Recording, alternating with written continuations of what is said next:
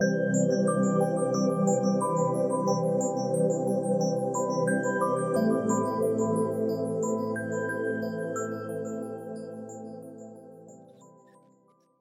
everybody. Welcome to 2ZQ Hot Takes, where we discuss issues both big and small. I am your host, the very handsome Tim Kirk, and today I'll be talking about self-identifying within and without of the LGBT community. I know I say this all the time about the LGBT community, mostly to be inclusive, but my observations and thoughts are generally about gay and bisexual men. I'm just not informed enough to say anything definitive about women's sexual identities or trans people's identities at all. So, with that, when, when you have that neighbor who thinks they can cook and everything just smells awful and the stink seeps into your place, it's kind of gross. Learn how to cook someplace else. It's sort of like comb overs. It's really obvious, but I'm not going to be the one. I'll wait for someone who has had a few too many cocktails to blurt it out. Reminds me of the crazy neighbor equation. If you live in a walk up, you have a crazy neighbor. If you do not have a crazy neighbor, you are the crazy neighbor. And it is unlikely that in conversation, your other neighbors are going to tell you that as far as they're concerned, you are the crazy neighbor. You just don't want to confront the issue or cause any controversy when all you have to do is keep your mouth shut. So what does that have to do with self-identifying in the gay community? Some people don't. When it is very obvious that they should. For their own peace of mind at the very least. Who needs that fear, paranoia, stress? especially when it is visible to others. What is it doing to you inside? Jeez. And when it comes to self-identifying, I have been in the presence of someone, an individual who suddenly said, I'm a top. I want to shoot pool. I want to go to the spike. I'm a top. Hey, that's how you identify yourself. You take on the dominant active role in a sexual relationship with sexual activity. You might be met with some skepticism, but that's not for me to say. I just think that spontaneously announcing that you're a top while sounding like Mickey Mouse is funny. That's not to say that everybody with a high voice is automatically a bottom. Far from it.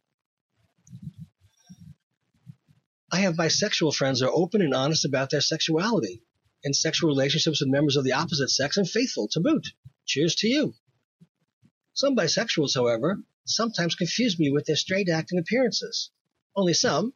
Not all bisexual men are straight acting. And I mean, it can be really hot to make out with a bisexual guy who is butch as all get out, or not, because of preconceived notions or whatever turns you on. But the thought of deception to a woman who might not be aware of your identity, or if she actually is aware, or as granular as a specific activity that day and hour when you're together to whatever degree that entails is what confuses me. In the 70s and 80s, at hell, I even think in the 90s, through right now, Many closeted men who had heterosexual cover relationships spent time in bathhouses and cruising areas and the like, and it was part and parcel of life. Today, it is substantially different in the community, to me anyway, and I am not too keen on furthering any deception to a life partner or of the opposite sex. I, I, I just know people who do this. It seems unfair and possibly cruel to keep your partner in the dark about your sex life, especially if they are not aware of your identity. This is where I get into weirdness with bisexual men because I sometimes do not know how to mentally sort the incongruities they present, whether they are aware of them or not. However, this is my issue, not theirs. Again, this is not all bisexual men. If you are closeted and single, come out already. What the hell are you waiting for? If you are married and are deceiving your spouse, this is where I have an issue. You are, for all intents and purposes, a practicing bisexual although you are really homosexual and because of your personal situation or local social conventions and religious practices and beliefs, you have always lived your life this way. I can understand that. If you are not open and honest about it, it can cause tremendous problems in a marriage. I know this because of anecdotal experiences with men who have come out and detailed their experiences to their wives who were not thrilled about it. One man I know had an extremely hostile reaction from his wife when he told her, and she felt a horrible betrayal of their relationship and her perceptions of their life together and what she thought would be a lifelong commitment. He obviously felt otherwise, but it stung her very badly, especially when your fidelity and integrity comes into question. What else are you not being honest about?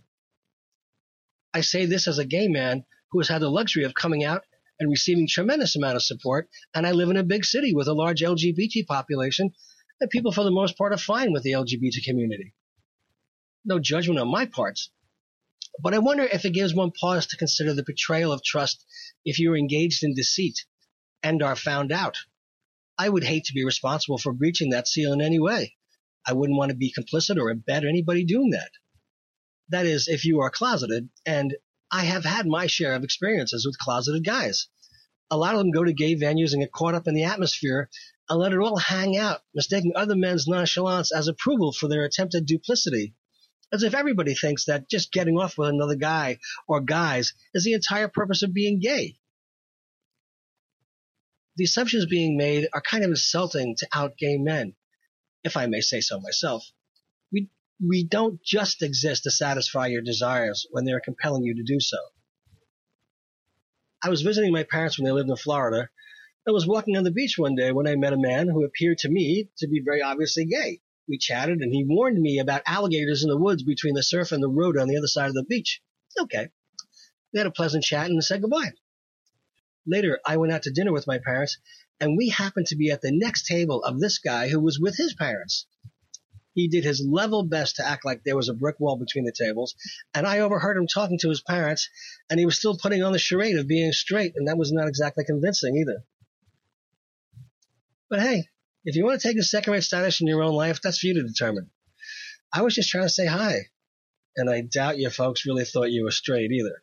Anyway, this is the flimsy, superficial aspect of self-identifying because as we do know, there's very many types that gay men like to describe or associate themselves with.